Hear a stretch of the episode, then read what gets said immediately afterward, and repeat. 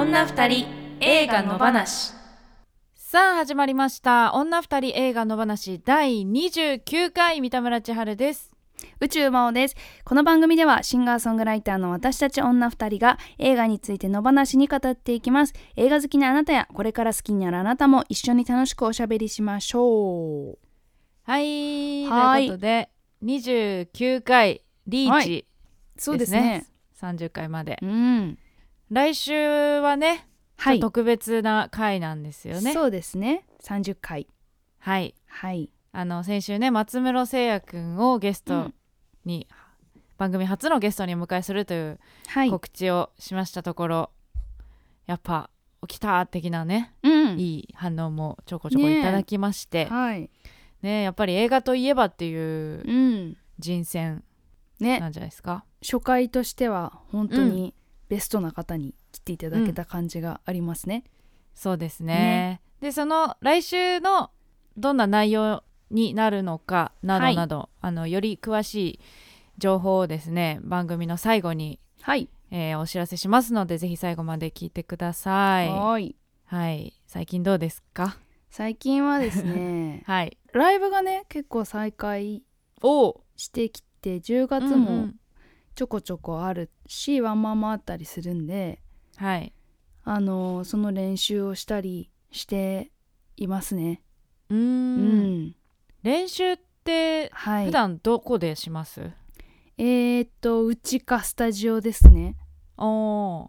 まあそうですよね。一人だとうん。そうなりますよね、そうなりますね。うん。私は結構スタジオに行っちゃいますね、はいはい。家だとやっぱ集中力もあんまりうん。続かないし、うんうんうん。やっぱマイクを通してちゃんとなんか練習した方がはい。すごくいい気がして、うんうんうんうん。確かに。やっぱうん。イメージが全然変わりますよね、そうですね、うん。あのマイクの前に立つとやっぱお客さんの前に立つことイメージするから、うん、うんうん。自然と。そうかもしれない。そういうモードにはなるねあと時間もね限られてるし、うん。何時間とか、そうですね。なズボラ体質としては、うん。なるべく本番と同じうん。シチュエーションを作り出してそうですね。やるっていうのがないと、っていうとこはありますね。確かにね、うん。うん。そうそうそう。なんか練習しててその私が陥りがちなのはうん。あの一回間違えたところを途中で、うんうん。途中で止まってそこ何回も練習して、っていう風になっちゃうんですぐに。あの先に進まないんですよね。なんかいつまでたっても同じ曲練習してるとか。絶対に最後までやるっていう瞬間を自分でちゃんと作んないとうん。なんかいつまでもやりたい曲だけやってるみたいな感じにあー確かに。なりがちだな。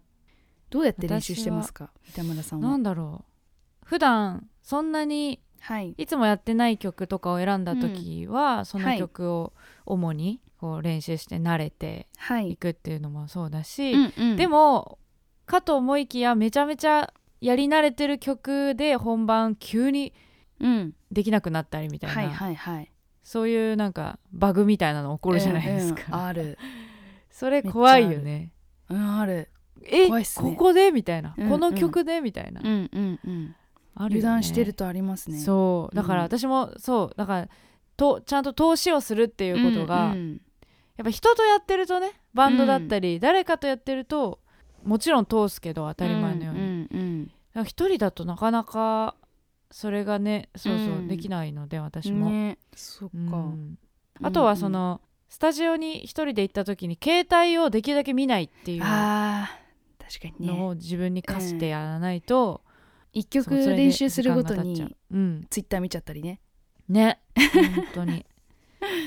できるだけ遠くに置いとくっていううん。やつをやってます。物理的にね。そう。はいはい。私もね10月ははこの週末か。はいは17い。日にね、ちょっと久しぶり3週間ぶりぐらいのライブがあるので、はい。練習をしてたりするでしょう、ん。おそらく、なるほど。うん、あとはまあ、えっ、と次のね作品に向けての曲作り。そうだそうだ。ですねはい最近は、はちょっとずつやってます、まあねそういうのってなんかなんて言うんだろう。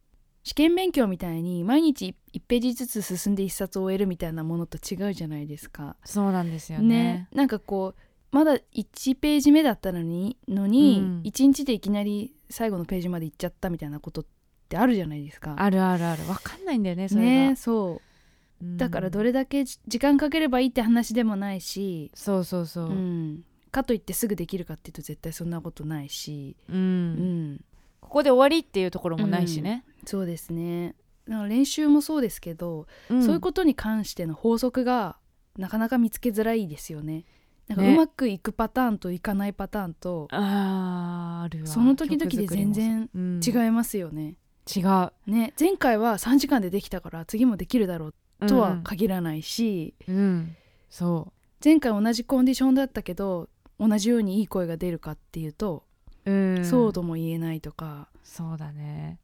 困るねほんとね本当に。計画が立たないよね。そうそうそうそそうだからずっと不安定なううんうん。不安な日々を過ごさなきゃいけないっていうところあるけどね、うんまあしょうがないね。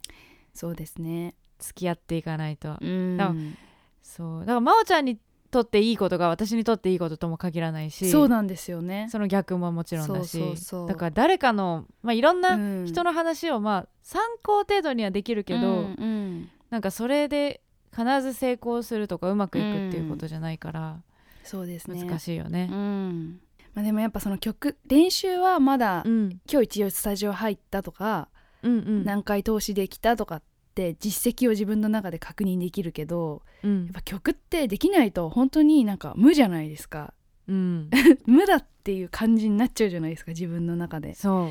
今日何もしてないみたいな、その空白も絶対だ大事なんだけどなんかそこが自分でそういう風に思えない時もあるしうん。なんか周りから見た時に「今日何してたの?」みたいになったらうん、なんか「え何何もしてない」みたいなことになるからそうなんです。しかもうん。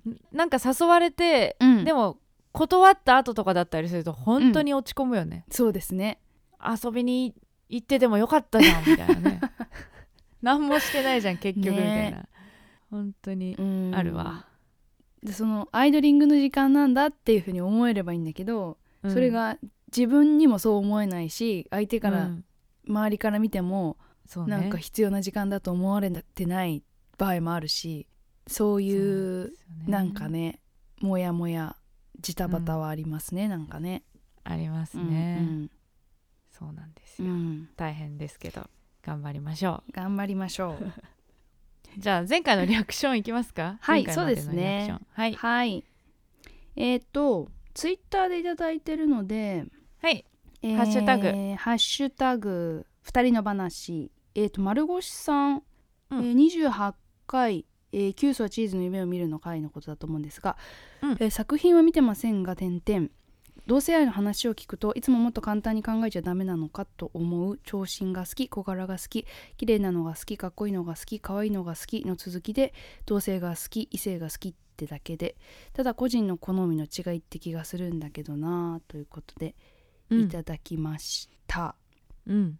まあ、でもここのよ、うん。雪貞さん雪貞監督はうん、そういう風に捉えて作ってる感じはする、そう。ん、っていう話をしてたよね。う、うん、そうそうそう。だから、うん。遠い未来こういうふうに全てのことが自然というかなんか人にどうこう言われるものじゃないっていうことが未来の世界でちゃんと実現すべきだとは思うんだけどまだまだその現実には至ってなくってそこにいろんな苦しみや葛藤がそれぞれにあるということをなんかこう歪償化するようなすっ飛ばしてる。うんうん、ことにならないかなと思うからあとは何て言うんですかね。好きでやってんでしょみたいな言い方を、うん。あの足立区のじいさんがしてたりするじゃないですか、うんうんうんうん好きでそういう人生選んだんでしょみたいな。うん。だからなんか好きと好きでやってるとかそういうんじゃなくてもう元々のものなんだよっていそうのをうん元々の自分のもうそのそれがそういう人間として自分は生まれた時からそうなんだっていうふうに思ってる人もいるわけだから、うん。なんかそういうのを私たちがそのイケメンが好きとか言うのと同じに並べていいのかっていう不安もすごくうん。あるからそうだね。なんかそういうとこもちょっと考えたりしますよね。でもその丸腰さんが言いたいことはすごいよくわかるんだけれどもってでも今思ったけどそのうん。今日喋ることも同じような近いようなうん。感じがするね、自分と違うものをどう受け入れるかうんうんっていうあーそうですね。ことで。うんうん、うんうん。確かに。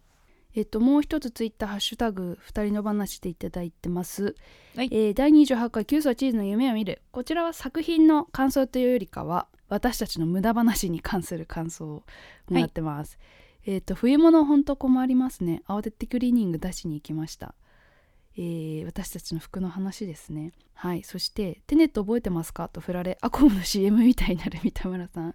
かっこ笑い。なぜかテネットとベストモーメントをセットで押すもーちゃん。メール採用ありがとうございます。ということではい。いただきました。はい。アコムのはい。CM ってなんだ、あのあれだと思うんですよね。渡部篤郎さんああがなんか若い部下かなんかになんか聞かれた時に「うんし知ってるよ」みたいな感じになあーそうなんだっけ？あそういうるややつか。つだったかなって思ったんですけど。私はもうなんかさ、すごい昔の記憶でうんうん。アコムといえばなんかあの宇宙船 はい UFO に乗ったはい。なんかああったっけそんなの。うん、宇宙宇宙が出てくるうん。CM のイメージがすごい残ってて、はいはいはい。えなんだそれ？からちょっとうまく言えないけど そっから抜け出せてない私がいてはいはい。もうすごい昭和だなと思いましたけど。なるほど。はい。まあでも SF つながり。っていうところかな。ところは いそういうことにしましょう、はい。ありがとうございはます、い。なんかそういうこういう感想でも結構ですのでね。そうですうん。ね、皆さんぜひ送ってください。はい。では今週の作品に行きましょう。はい。毎週一つの作品を取り上げて語っていきます。今週の作品はルルワン監督フェアウェル。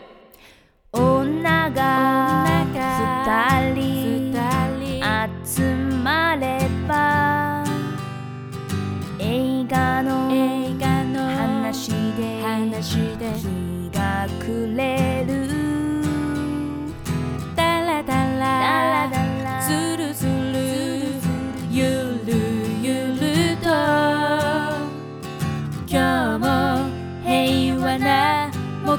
曜日今日も平和な木曜日。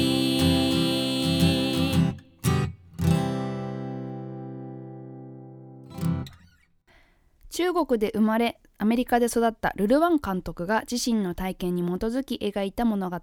ニューヨークに暮らすビリーは中国にいる祖母が末期がんで余命数週間と知らされる。この事態にアメリカや日本など世界各国で暮らしていた家族が帰郷し親戚一同が久しぶりに顔を揃える。アメリカ育ちのビリーは大好きなおばあちゃんが残り少ない人生を後悔なく過ごせるよう病状を本人に打ち明けるべきだと主張するが中国に住む大おばがビリーの意見に反対する。中国では助からない病は本人に告げないという伝統があり他の親戚も大おばに賛同。ビリーと意見が分かれてしまうが点点点オーシャンズ8クレイジー・リッチのオークワフィナが祖母思いの孫娘ビリーを演じる。2019年アメリカ。はい。私はねこれ2回見に行ったんですはいけど、はいはいなんかかなり1回目と2回目でうん。印象が変わったなっていうのは、まあうん。正直に言うと1回目の時がなんか結構疲れてて、はいはい。ところどころ記憶が飛んでるってうんいううんうんうんうん。とこもある。だからあの全然違ったっていうのもあるんですけど、はいはいはい。でもなんか、うん、より細かいところに目がいった2回目だったなっていう感じがして、うんうんうんまあ確かに結構うん。会話会話っていうとこもあるから、まあ眠くなっちゃってもしょうがないうん。かもしれない。そうですね。何か大きなね、スペクタクルが起こるわけじゃないから、うんうん。では、えーこのフェアウェルに関する、えーメールもいただいてますね。はーい。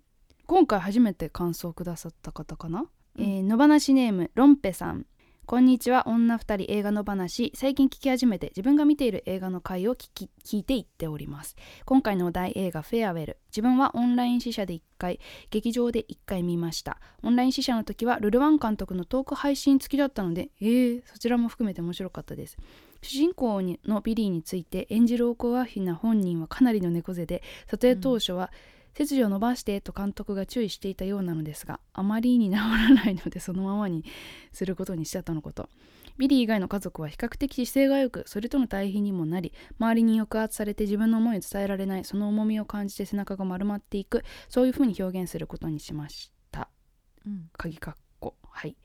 とルル・ワン監督は話していてなるほどなと思いましたまたルル・ワン監督の実体験をベースにはしていますが中国語についても監督自身はもっと話せるそうです。しかしそれほど中国語を話せないオークアフィナに中国語を話せるようにするよりも脚本の設定を変えて周りの人が話していることがよくわからないとした方がコメディ要素としてはいいと判断したとのこと。ここら辺も俳優の持っているものを生かすという意味でいい判断いい判断だったのではないかと思います。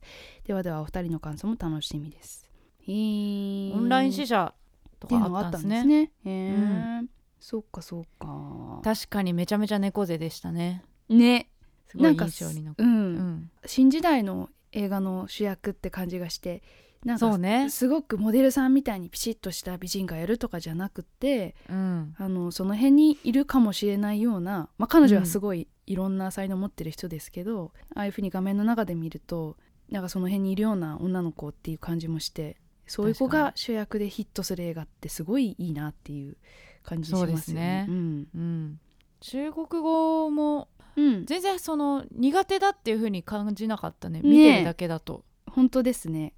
やっぱ私たちは英語も中国語も分かんない人間からするとそうだね。喋、れないの度合いがうん。よくわからないというね、もあじゃあもっと片言だったってことだよね、多分。ネイティブの人からすると、そういうことなんですうね、ん、いい情報をいろいろと。うん、ありがとうございはありがとうます、ございます。そんな感じですね。はいロンペさんステッカー送ります。あはい。女二人映画の話。女二人の推しポイント。この映画の推しポイントをお互いにプレゼンしようというコーナーです。はい。じゃあえっ、とあ私かな？そんな気がする。はい。お願いします三田村千春的推しポイントその1、えーセリフが少ない人の表情にも注目したらより味わい深い。あのーさっきもねちょらっと言ったんですけど、はい。2回見たんですね。で2回目見た時の方がやっぱりそのセリフあんまり喋ってない人物が結構いて、うんうんうん。そういう人にこそいろんな表情をしてるので喋ってなくてもなんかその表情をより楽しめ確かにてどんな気持ちなんだろうって想像してする2回目がすごく味わい深かったなというふうに思いました。うん。特に主人公ビリーの、えっといとこのハオハオ。うん。男の子。う男の子ね。はい。は日本で、えー育ってるからビリーよりももっと中国語が苦手。そうですね。っていうのもあってあんまり、えーセリフはあんまり出てこないけどいい顔してるよね。してる。円卓で家族みんうなん。親戚一同で食卓を囲んでる時でみんながいろいろこう会話してる中でも、はい。あんまり喋んないんだけどすごいこう表情で演技してる。うん。でしかもハオハオ的にははい。やっぱおばあちゃんのその、えー余命がね短いっていうことでだけど、うん。本人にはそれを告知しないけど、うん。みんなが集まる口実にするために、まあ、まだ付き合って3ヶ月の 彼女と結婚を急がされただと思うんだけど、でそれを口実に親戚一同集まっておばあちゃんに会うっていう、まあはい。要はなんていうか自分が使われてるっていうかそうですよね。そういう立場うん。っていうのもすごく複雑だだよね。自分が祝われる祝われる顔でいないといけないのに、うんうんでも自分はすごく悲しさもあるし、うん全然中国のことわかんない日本うん人のうん奥さんっていうか、うんもいるしはいのことも気遣わなきゃいけないしうんみたいなすごいなんか難しい立ち回りだなと思ってそうですね。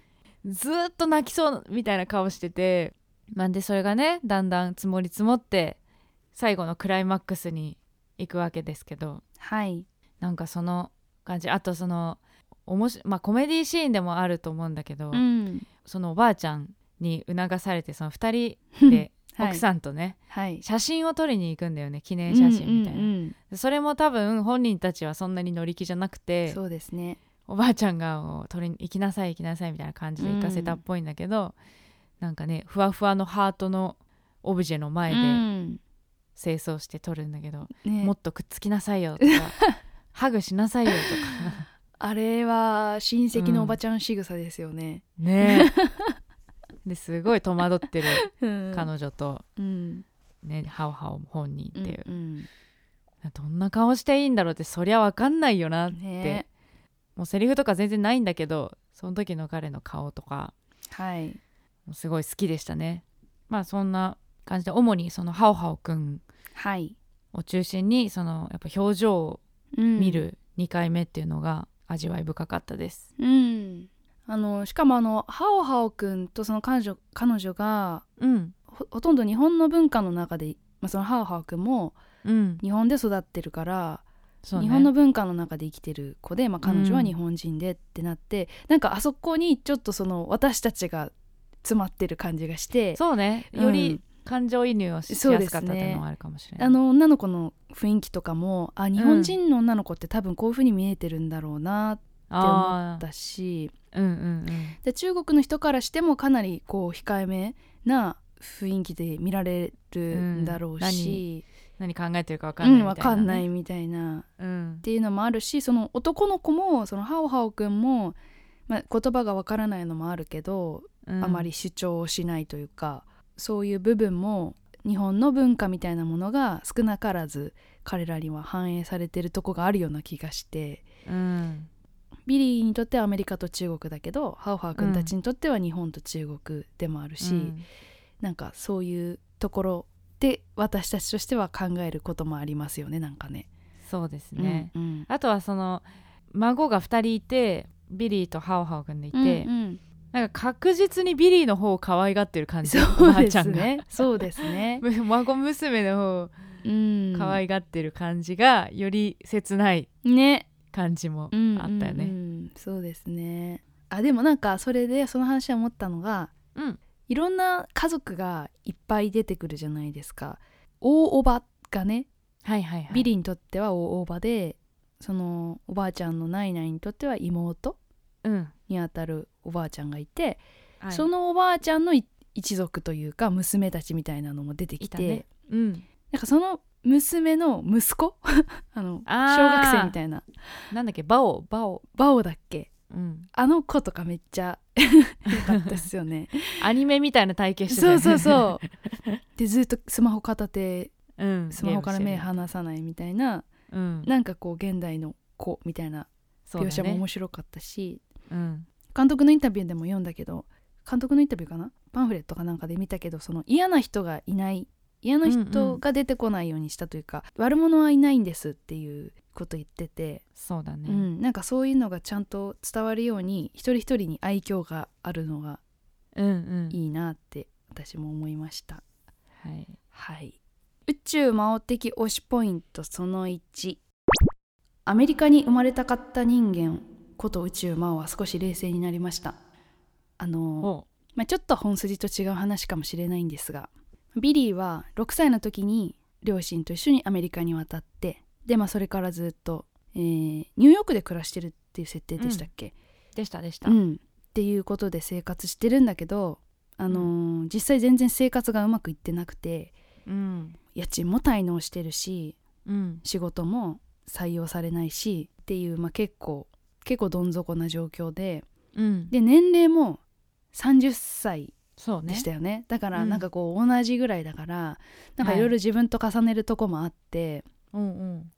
なんかその自分が行きたい場所で行きたいように生きるっていうことってやっぱすごい難しいんだなと思ってでしかもアメリカっていう国はその彼女のセリフでもちょろっと出たけど、医療保険だったりとか健康保険だったりとかうん。そういうものの制度が、まあ、全然弱者に優しくないし、うん。何かあったらもう本当に取り返しがつかないことになっちゃうしっていうことだったりとか、うん。まあ、その実力社会だから本当に仕事がない人は本当に仕事がないしとかっていう現実みたいなものをちょっと彼女のそのどん底具合から見見てあアメリカで生きてくって大変だなっていうのを うん。やっぱ現実として頭では分かってたけどうん。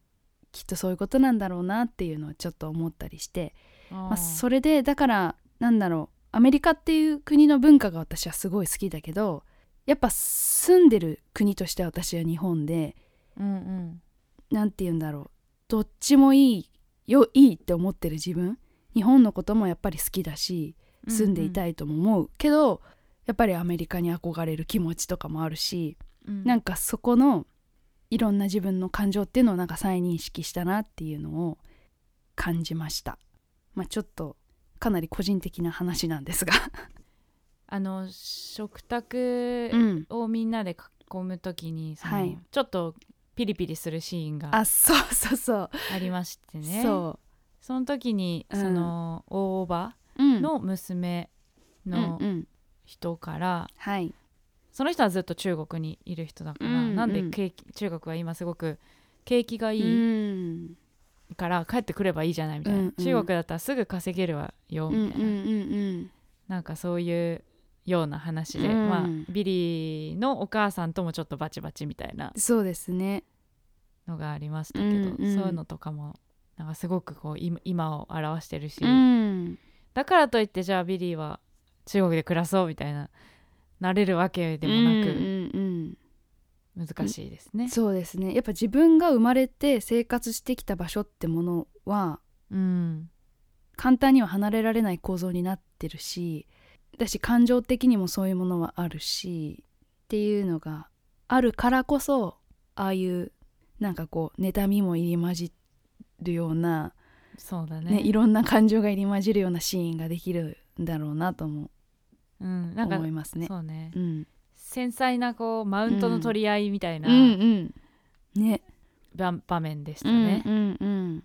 みんながやっぱり自分が生きてきた道がうんうん正しかったと思いたいうんうんうん。から、うん。それぞれにね、ねなんかそのしかも中国の人たちってうん。本当に全世界にいるからまあそうやって全世界に出て移民としてここではない土地で生きていこうって決めてそれで広がってっていう中国の人たちの努力があの今の結果なんだろうとうん。思うから、そういう民族の人たちだからこそああいう家族全員が集まった時に生まれる会話みたいなそうだね。ものがあるんだろうなって思いましたね。ううんんでもなんかうん。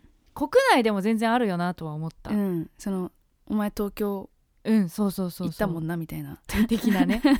そう住む場所だったり、ありますね。うん、多うん。分仕事とうかん、選んだ仕事のはだったりとか。そうですうね。ん。うん。そういうふうに置き換えれば、うん。すごく日本でもあるあるなあの感じだなとうん思った。うんそうですね確かうに。ん。はい。でそんな今の話とも関係があるはい。感じなんでいきたいと思います。はい。三田村千春的推しポイントその2作品のテーマが私に刺さりまくった。なんかすごくうん。自分のことをすごく保守的な人間だと思ってるのではいはいはい自分と違う価値観はい。考え方持った人を理解することがすごく難しいですね。そう。で私は特にそうそこに対する優しさとか受容する心とかうんが自分でないないと思ってて、そこがすごくうん。ダメな部分だなって常々思ってることをはい改めて人から言われたみたいな気持ちにな,、になった。ですね。ビリーはさ、はい。主人公ビリーはあビリーだけじゃないな。おばあちゃんの息子たち2人とかもはい。含めてすごく優しいんですよ。うんうんうんそういう部分で。で自うん分寛容。寛容。そうそう、うん。違う文化うん。にもう触れたり、染まったりしてきてるのにうん。余命宣告を本人にしないっていうその中国の文化をはい。なんかちゃんと大切にして、まあ、疑問に思いつつもうん。受け入れてなんかそうしようっていう風にしてるうん。ところがあ自分だったらって考えると多分できないと思うから。ーうん。言っちゃう？おばあちゃんに。うーんとうん。内緒で言っちゃうへえ。かその茶番には付き合わないみたいな。そう。もしくあー。はそう切れてもう帰っちゃう人。付き合えないっつって、はいはいはい。もう逃げる。と思うんだよね多分自分だったら、うんうんだからそう思うとちゃんとはい。ああやって、その違う考え方を否定しないでちゃんと葛藤ししてあげるっていうか、うんうんうん。その感じがすごく私の目にはすごくキラキラして見えましたね。うんうんうんうんうんうん。確かにその、うん。なんだろうな。その自分の意見を曲げないとかうん。自分の主張をで相手を論破するみたいなうん。のがかっこいいみたいな風潮って若干ある気がするんですけど、うんそういう考え方がすごい力持っちゃってるような今、ねなんかうん。自分を貫くみたいな。うね、んそうそうそう。っていうのをがすごいいいことみたいにずっと言われてるんだけどうん。それとはちょっとやっぱり違う軸で考えなくちゃいけない時もあるということをなんか教わりますよね。教わった。うん、なんかその誰のための何なんだっていうところでうん考えた時に自分だったらとか自分の国ではとかこの倫理ではこうだとかそういうのを一旦置いといてうん今ベストは何かなとかっていうのって結構難しいですよね。難しい自分の主張を一旦置いといてっていうのがなんか大人になるとより堅くなになるような気がししますね。うんうん。ううん。んそうなんだよ。だからうん。この話、あでその作品の中でうん。ビリーに対してそうん。のおじさん、そのはい。えー、とおばあちゃんの長男でね、うん。さっき言ってた。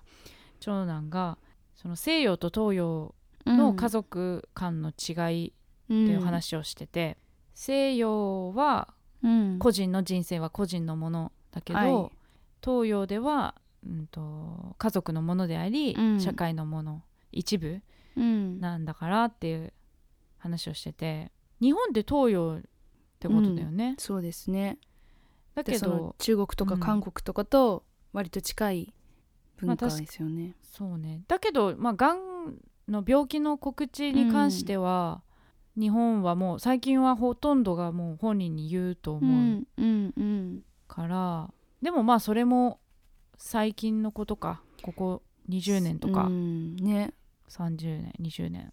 昔はねドラマとかでもねそういうシーンは、ね、言わないみたいな、ありましたよね。ありましたよね。うん。と思うと個人の人生に関する考え方っていうのは家族の一部っうん。ていう考え方はそのままなのかな、うん。まだまだうん。強いのかなとは思う。うん。思う、ね、そうですね、そう。だから例えばそうその人権の意識とかその個人がいかに尊重されるべきかっていうことは本当に、まあ、日本もそうだしすごくまだまだ弱いとこがあることを、うん。私は結構問題だと思うからっうん。ていう自分のスタンスとしてはそういうのがあるんだけどでもやっぱり口に出す時に命は自分だけのものじゃないんだよなとかって思ってる自分もいてうん。なんか私のものでもあるし家族のものでもあるっていう感覚はすごくよくわかるというか腑に落ちるというか、うんうん。なんかこう感覚としてすごくよくわかるからうん。なんかそこと個人の尊重ってものをどう両立させるんだろうっていうのはうん。なんか頭ではこうしたいんだけど感覚としてはこっちだみたいなものもすごい、ね。うんそうなんかビリーの気持ちがすごいわかるなと思いましたね。うん、だからそれこそなんだろうその生産性云々のうん。話とか、はいはい。さっきさその今ね足立区の議,、議員の人がはいはいじじいがね。炎上うん。じじいが炎ひどい上ことを言ってますよね。してますけど、はい。それもそういう考え方に基づくよね。その、うん。えーとね。社会の一部として,、うんうん。して、えー子孫繁う栄していかないとうん。滅びるでしょっていうのって、うん。そういう考え方から来てるよね。そうですね。社会のための個人であるっていうん。う風に捉えられてしまうことはすごい恐ろしいことだからうん。個人があって家族があって社会があるんだっていう考え方その順番であればいいんだけどその逆だと思う人もいるいてそういう人の論理に巻き込まれちゃうのはすごくうんうん。危険だと思うけど。まあ、でもそううん。そういう風にうん。そその人は育ってきたしみんなそういう風に思ってうん。いった時代がある。まあ変わってきてるうん。から、うん、うん。うん。そうだね。そうですねなんかちょっとつながりそうなんで言ってもいいですか？はい行きましょ宇宙魔王的推しポイントその2新しい時代へ向かう。そこで生まれる。歪みや痛みを感じることができます。う。なんか 言い方。ちょっとな何者なのか分かんなくなってしまったんですが 自分が、うん。はい。まあその文化っていうのは国っていうものもあるだろうし、うん。まあその世代ってものもあると思うんですけど私が感じる最近のそういう身近な問題でそういうことを捉えるならばそういうやっぱり古い世代の考え方と今新しい世代の新しい考え方っていうのがこうものすごい勢いで今変わろうとしてるなっていう感じを今うん日本で生きてるとそういうことをすごく思い出すんですけどこの映画を見てて。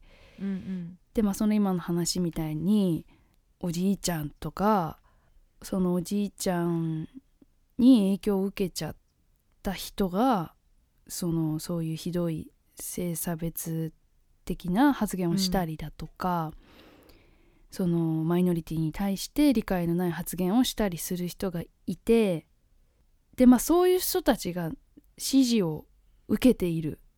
そういう人たちに処罰がないとかうん。っていう現実っていうのはまあそういう人たちの考え方に共感してる人が、まあ、いるからだろうと思うんですけどまあ当選してるってことはそういうこと。そうですね。うん。そういう人たちのことを責めてもしょうがないというかうん。やっぱその人たちはその人たちで一生懸命生きてきたという事実があって うん。その人たちはその人たちの考え方でこれまでその時代の考え方だったりとか、その時自分に必要な要素を取り込んでいった結果そういう人間になったっていうことだと思うんですよね。でも本当にその私からしたらすごく劣悪なものだと思うんですけどそういう意見だとかっていうのは、うん。本当にひどいなっていうふうに思うんだけどそういう人自体を責めてはいけないというかうん。そこを責めても意味がないんだろうなと思ってだからその人が育ってきたその背景とか全部込みでうんうん問題視しないといけないから、その人がやったことそれ自体とその背景ってものを同時に見なきゃいけないなっていうことを思うんですよね。うんだからこの映画に関しても余命を宣告するだとかっていうことの背景にはどういう歴史があってどういう人の思いがつながってきたものなのかってことを理解していかないと多分その行動自体も自分の中で消化できないだろうというのは思いましたね。で自分がこれは違うだろうって思った時にうん。なんでそういうことになっちゃったのかなってことをし、うん。知らなきゃいけないなっていうふうに思いましたね。そうね、うんで、うん。うん。その上ででも知ってもさ別にそこにうん。誰の悪意もないわけじゃない、のそうなんですよね。ね社会のための個人だっていう考え方に別に誰かの悪意があるわけじゃなくて、うん。ただその時代うん。の変化によって考え方が違ってきたっていうことで、ううんん。だからその悪意があるなしではないということうん。にもうそろそろやっぱりなんか直面しなきゃいけないのかなと思って、そうね。感情っていうよりかはその本人の感情というよりかはそのことによって生じる問題とか苦しむ人とか、そういうことにし目を向けなきゃいけなくって本人に悪意があるかどうかっていうのは正直うんうん。関係ないというか、うん。それがこうどういう影響を及ぼすんですよ今はっていうことをうん。見なきゃいけなくって、そうね。でも僕の周りにそういう人 LGBT の人いないんでよくわかんないですとかっていうのもこっちからしたら関係ないというか、うんうんあなたがどう思うっていうよりかは今はもうこういう社会なんですよっていうことを言わなきゃいけないと思うから余命宣告だとかっていうことに関しても確かに誰も悪意はないというかむしろその善意でやっていることうんであるからだけどその西洋ではこういう風な考え方でこういう風に伝えなきゃいけないってことになってるんですっていうなんかそこの論理の交差する瞬間みたいなのはないよりはあった方がいいですよね。うん。うん、ちょっとこのまま、えー極論にもつながりそうなので、はい、極論の方に行きたいと思います、はい、女二人の極論。この映画に関する女二人の勝手な極論を交わそうというコーナーです。今日の極論は異文化にどう向き合えばいい？まあ話の続きという感じでもあるんですけど、うんうん。そうさっき言ったように私はもうね自分のことをそういうの苦手な方だっていうふうに思うから、はい、自分にこういう場面が、うん。まあ、今までもと結構あよくあるなっていうふうに思って、うん。その国同士の文化だけじゃなくて、うんはい。住んでる場所とか、うん。育ってきた環境とか、うん。えー仕事とかなんかそういうので異文化っていうのはよくうん。出会うものだけど、はい。なんかそことの向き合い方。うん。どうしても私はわそれでちょっとこう自分にストレスを感じると、うん。すぐこう逃げてしまったり、えーシャッターを下ろしたりうんうん。してしまいがちなので、そうやってこうより自分自身をす視野を狭くうん。自分からしてしまう傾向にあるのでこれからの課題だなというふうにも思いますね。うんうんうん。そうですね。なんかでも本当にその自分が生まれ育っていく中で身につけていった文化だったり伝統だったりってやっぱ理屈じゃないうん。ものじゃないですか、うん。なんかそうそうそうそう。だから科学的根拠だとかそういうものじゃないところで自分が心の拠り所にしてるものっていうのがやっぱなくはないと思うんですよね、うん。うん。だから自分の文化ってものは根拠なしにもうあるじゃないですか。なんか自分の中に、うん。うんだからそれと違う文化と真正面から向き合った時にうん。あれれれれれれっていうバグが起きるのは、まあ、当然といえば当然ですよね、自分自身が根付いてるものとうん。そうでないものっていうことに関して言えば。うんううん。んそうだね。なんかさその、は多様性をうん知るのとはい。受け入れるのって全然違くて、違うなと思って。そうですね。うん。その LGBT のことであの例えると、はい。まあ、いろんな人がいるのは、うん。あのもちろんわか知ってるし、はい。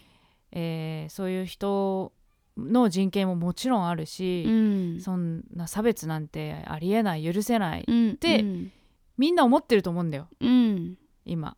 確かにね、うん、じゃあそのこととじゃあうん自分の、例えば自分の子供が、はい。えーゲイでした。ってなった時のあの気持ちって違うと思うんだよ。うんうんうんうんうんそうですね、実だからそれ実際にそういうことに直面した時にってことですよね。そうそうそうそう、ん。えー例えば同じマンションにそういう人がいるうん。っていうのと、町内にいるとか、っうんていうのと自分の子供がっていうのって、うんうん。また態度が一変する人っていっぱいいると思ってて、うんうん。だから自分に関係があるかないかっていうか、うんうんっていうので全然違って私もそっちの人間うんだろうなと思うからあーその知ってるのと知識があるのと、うん。うん本当の意味で受け入れるっていうのそうですね。本当そうですね。は違うからそれは、国同士の文化の話もそうだよね、うんそうですね。だから無関心となんか似てる気がしてその認うん。知ってるけど別に自分に関係ないから、まあ、それはそれで別に否定する気持ちもないし、うんっていう風にスルーするのってそれは受け入れるのとは違うっていうか、うん。無関心とも問れるなというか、そうですね。うん、そこって難しいんだよね。ねえそうですね。そうそうそうそうう。ん。だそれはそれでう、、うん。あそういう人もありありだけど、うん。まあ、自分とは関係ないからこっち来ないでみたいな、うんうんなんかそういう風にこう多様性の話をするときに、そういう風になんか見えちゃう人っていて、うん。あこの人口だけだなみたいな。あーはいはいはいはいうんいますねそういう人もいねるよね。うん。そもそも差別っていうのはうん。でそういうなんか自分の出自だったりとか、うん。その性的指向だったり民族だったりとかその自分が生まれた時から持ってるもので自分ではどうしようもないものだったりをことさらに取り上げてっていうことが差別だと思うんですけどそれを理由に権利を与えないっていう状態がうん差別だと思うんだけどそれをなんていうか知ってんのか知らないのか分かんないけどなんか例えば「何々人が嫌い」とかなんか差別だって分かってるけど何々人が嫌いとか言ったり性的マイノリティの人が無理とか言言っちゃったりとかするっていう人もいるじゃないですか。なんか開き直っちゃってる人とかも。あーはいはいはい。あ初めっからあのその自分の知らない文化世界のことはもう、うん。私は関わりたくないんでみたいな感じを、まあ、出す人もうん、いますよね。なんかそうね。うん。確かにいるかも。いうん。や分かってるよ。差別って分かってるよ、そうそううそうそう。言いつつもいうな堂々と俺は差別してるんだよっていう感じを出したりとかうん。する人もいてもうそういう人は本当に友達になれないなっていう感想しかないんですけどうんまあなんかそこまでいかずとも口では全然そうじゃないよっていう感じだけど状況的には似たようなことになっちゃってる人っていうそうだね。のもやっぱりいいるはいるし自分うんうもん。絶対そういうことってあるしそのし、うん。しなんて言うんだろう。頭では分かっててもきつい心がみたいな。そうそうそう。ついうん。なんかその、自分と相手は違うっていうことをうん。なんかふっと出してしまったりとか、そこに優劣があるかのように振る舞ってしまったりとかうん。っていうことは全然あるから自分でも、うんまうん。あそういうのを,、ね。を感じてすごいおぞましくなったりもするんだけどそういう自分をまあたまにふっと意識して異文化を受け入れようとする場合もあればいや全然もう受け入れる気ありませんみたいな人もいますうん。っていうね。そうね。うんやっぱ特に日本人はね、あんまりそういう異文化に触れてきたあの歴史じゃないから、うん。より難しい、ですね。だからもっと小さいレベルでありますよね。その人種とか、うんうん。あの性的指向とかではないもっと小さいレベルでうん。異文化を受けられないっていうのは、そのヤンキーとうんオタクとか、なんかそういうそういう子での対立構造があったりとか、うんうんうん。まあなんかそれはどこの国でもあるかもしれないけど、うそうだね、ん、日本はよりそういうのが、うん、一つに集団になることにすごく重きをうんうん差別区別するとか、すね。なんだろう一番どう向き合えばいいかっていうのでうん。なんだろうね。友達たくさん作るっていうああはいはいはいはい。のはなんか一個。あそれはでもすごいなあるかもしんないですね、まあちょっとなかなか友達大人ってね友達うん。新しい友達作るの大変だけど、うん。でもまあいろんな人とうん。友達になることでより身うん近に思うっていうのは大事うんかな。うんうん。でなおかつ、私は何々人の人と友達なので何々の文化は分かります。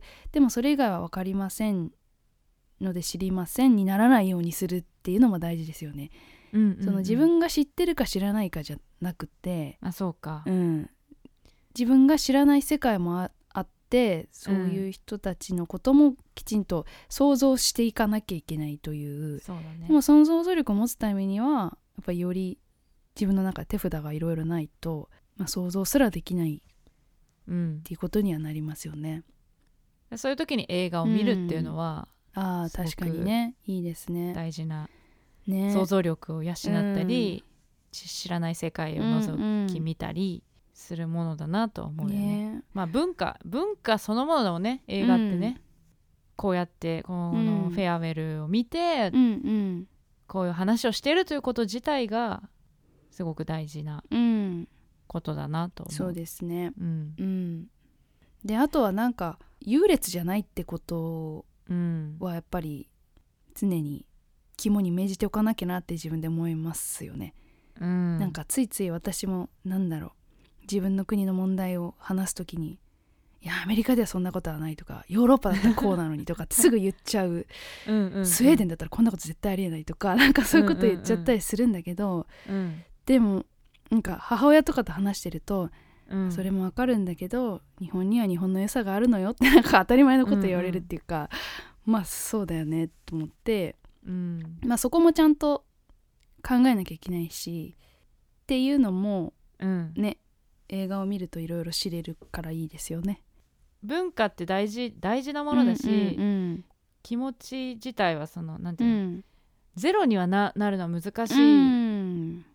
から、うん。なんかそれそれ自体をちゃんと自分でに認識してあそういうものなんだそうやって思ってしまう心があるんだとか、うんそれをこう常に認識していたいなとは思ってうんますね。うんうんそうですね。うんうんということで、はいえー異文化にどう向き合えばいいということで言うと、映画を見て話をしよそうですうん野放しを聞こう。そうですね。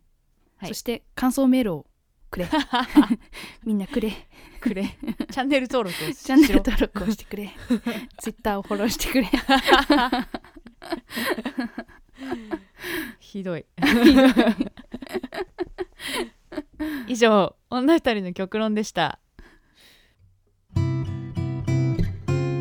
今夜朝まで映画もいいよね二人の話。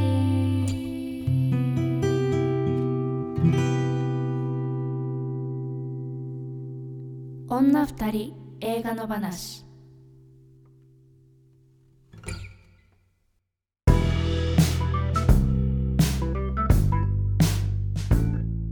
あのとにかくね、うんオークバフィナかっこいいかっこいい。あの声のハスキーな。感じめちゃかっこいいし、うん。うん猫背すらもかっこいいってなんか思っちゃうし、ねそうそうそうそうそう。なんでしょうね素敵うん。ラップラップもかっこいいのであぜひラップもちょっと聞いたわ聞きました。そうなんかかもうオラオラしてますよね。してるし なんかもうやっぱ声うのん特徴すごいあるからそれ強いなと思った、この映画見て中国の人たちで、まあ、その日本人もチャイニーズって全世界で間違われるぐらいやっぱチャイニーズの影響力ってすごいわけじゃないですか全世界で。うん。にいてなんかそれを改めておわやっぱそうだよなと思ってちょっとそこに衝撃を受けたとこもあったんですけどあの映画なんだっけ？アクト・オブ・キリングだっけ？ああ聞いたことある。なんかどっかの国のうん。まあ、虐殺事件があって大規模な。でそれの実際、犯行を行った、まあ、自警団みたいな人たちがいてその人たちが、うん。まあ、普通に今も生活していてでそこまで罪に咎められてなくて、うんうんうんなんかドキュメンタリーだドキュメンタリーです。そうそうそう。でその本人たちに虐殺のシーンを改めて演じてくれませんかってオファーするっていううん。映画で、なかなかすごいすごいね。うん、入り口なんですけど、まあ、うん。その時に虐殺されたのが中華系の人たちでうん。で、まあ、結構そういう迫害みたいなことって中国の人って全地球上い世界。え世界中で、まあ、そういう被害に遭ってきた人たちだと思うからなんかそういうことも含めて考えると、なんかやっぱそのバイタリティというか、うん。ここまでそのこういう映画がえ全米でヒットするってこともそういうことの全ての結果というか、中国の人たちが人口的にも増え資本的にも力を持ってってことがうん。あるからだと思うんで確なんかそこはそその、彼らの生きてきたものがここにつながってんだなっていうのはすごい、うん。なんかいろいろ思い出して感じましたね。なんか推進力が強い感じする、うんうんうん、今特にね。あとなんか食卓の、ね、食べるシーンがすごく多いじゃない、はい、そうですね。確かに確かに。であのおばあちゃんがめっちゃさ、うんビリーに食べさせようとしてこう 箸で口に持ってくとかが結構あって、でかい餅みたいなやつね、そう。うん、あとカニ？はいはいはいはカいニじゃなくてエビビにしろみたいなのがすごい怒ったりとか、うんそういうなんかこう人に振る舞う食べさせるっていうことをすごく、まあ日本もそうだけどなんかそれをやることで家族になるとか、なんかそういう考え方とかもなんかすごく現れてて、うんうん。面白いなと思いました。うん。飯がうまそうん。美味しそうだうったね、うん。量が多いんだよねしかもね。そうそうそう。でかいっすよね全部ね。うん。うん。あと笑ったのはあれだあの新郎し結婚式でうん。新郎新婦はい。がなんか日本の変な子守歌を2人で あれ何なんすかね。アカペラで そう歌ってなんかはにかみながら歌ってるってそうそうそういう。のは面白かったねあれ。何ねあれってこのために作った歌なんですか？いやなんかあの々ある曲？クレジット見てたら、うんなんかなんとかの子守歌っていうクレジットが出てきたから多分あるんだよねどこから見つけてきたのかすごいわかんない。なんかの民謡なのかな。へなぜやる？な そして誰も聞いてない。ーそう そう。よかったですね、うん。あとあの監督がはい。クラシック音楽のなんかえ大学かそうなんか行ってたみたい。なんか何かで見ましたけど。っていうのもあって確かに結構音楽そうでしたね。そうオなんかペラみたいな曲がそうですね。かかってたり、チェロがこうぽい、うんうん。うんねなんか弦楽器が綺麗な曲とか。とかね、うん。だからそっから来てんのかな。でもそういう感じがなんかその西洋と東洋がなんか混ざり合った感じがしてるうん独特な感じになってんだなというふうに思いました、うんうんうんいやぜひこれあの見てほしいですね。ねディティールがいろいろ面白いから。そう。うん。ディテールで全然語れる、ねうん、映画でございました。はい。はい。ということで次回ですね。うん。いよいよ次回になりなりました。来週は第30回記念特別編です。イエーイ。イエーイ。先週発表した通り番組初のゲストはシンガーソングライターの松室聖也くんです、イエイ。はい、で、はい。来週のその気になる内容なんですが来週は松室くんセレクトの映画について野放しします。はい。でもうその作品言っちゃいますね。はい。気になるその作品はミシェル・ゴンドリー監督「エターナル・サンシャイン」松室くんセレクト。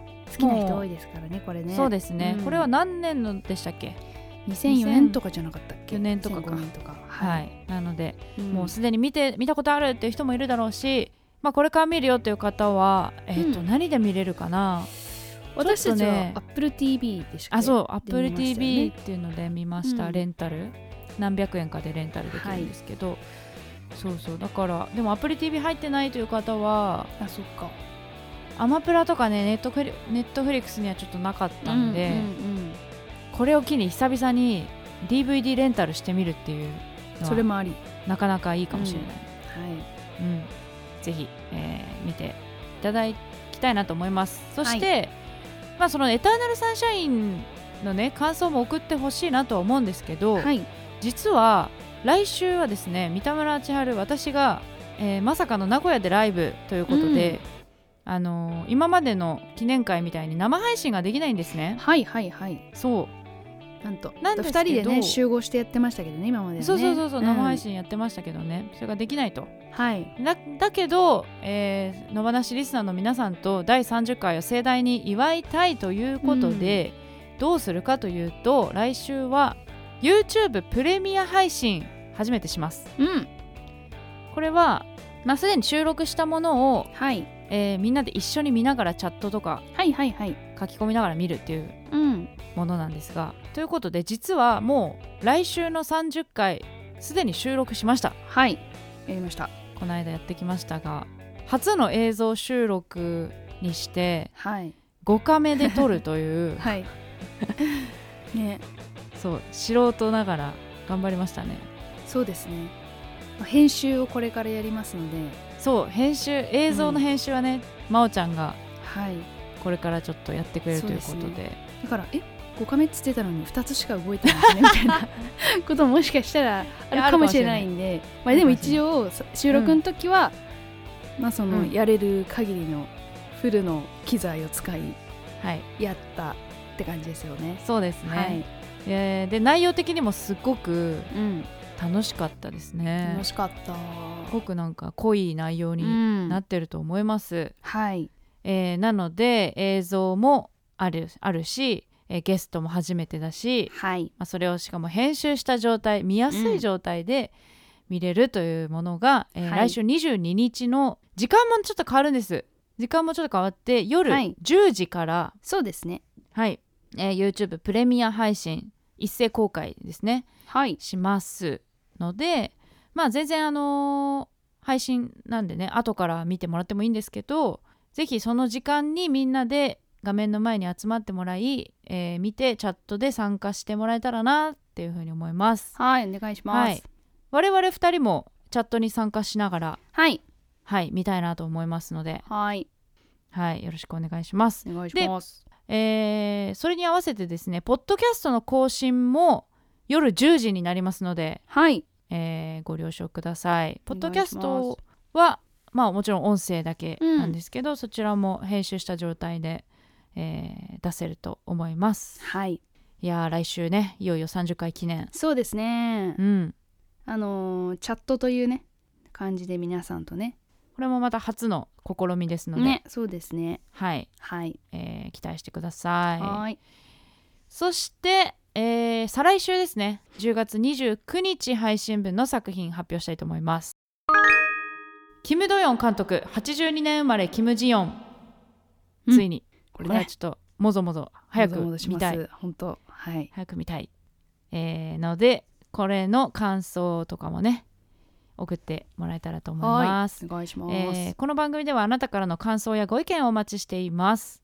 この作品を扱ってほしいなどのリクエストも大歓迎ですし過去回の感想はいつでもお気軽に送ってください、まあ、30回祝福コメントなんかもねぜひメールお待ちしております、はい、そしてメールを採用させていただいた方には2人の話ステッカーをお送りしますので住所と本名も忘れずに書いてください。はい、メールアドレスは2人の話アットマーク Gmail.com ですはい、この番組はポッドキャストと YouTube で聞けます。お好きな聞き方でどうぞ。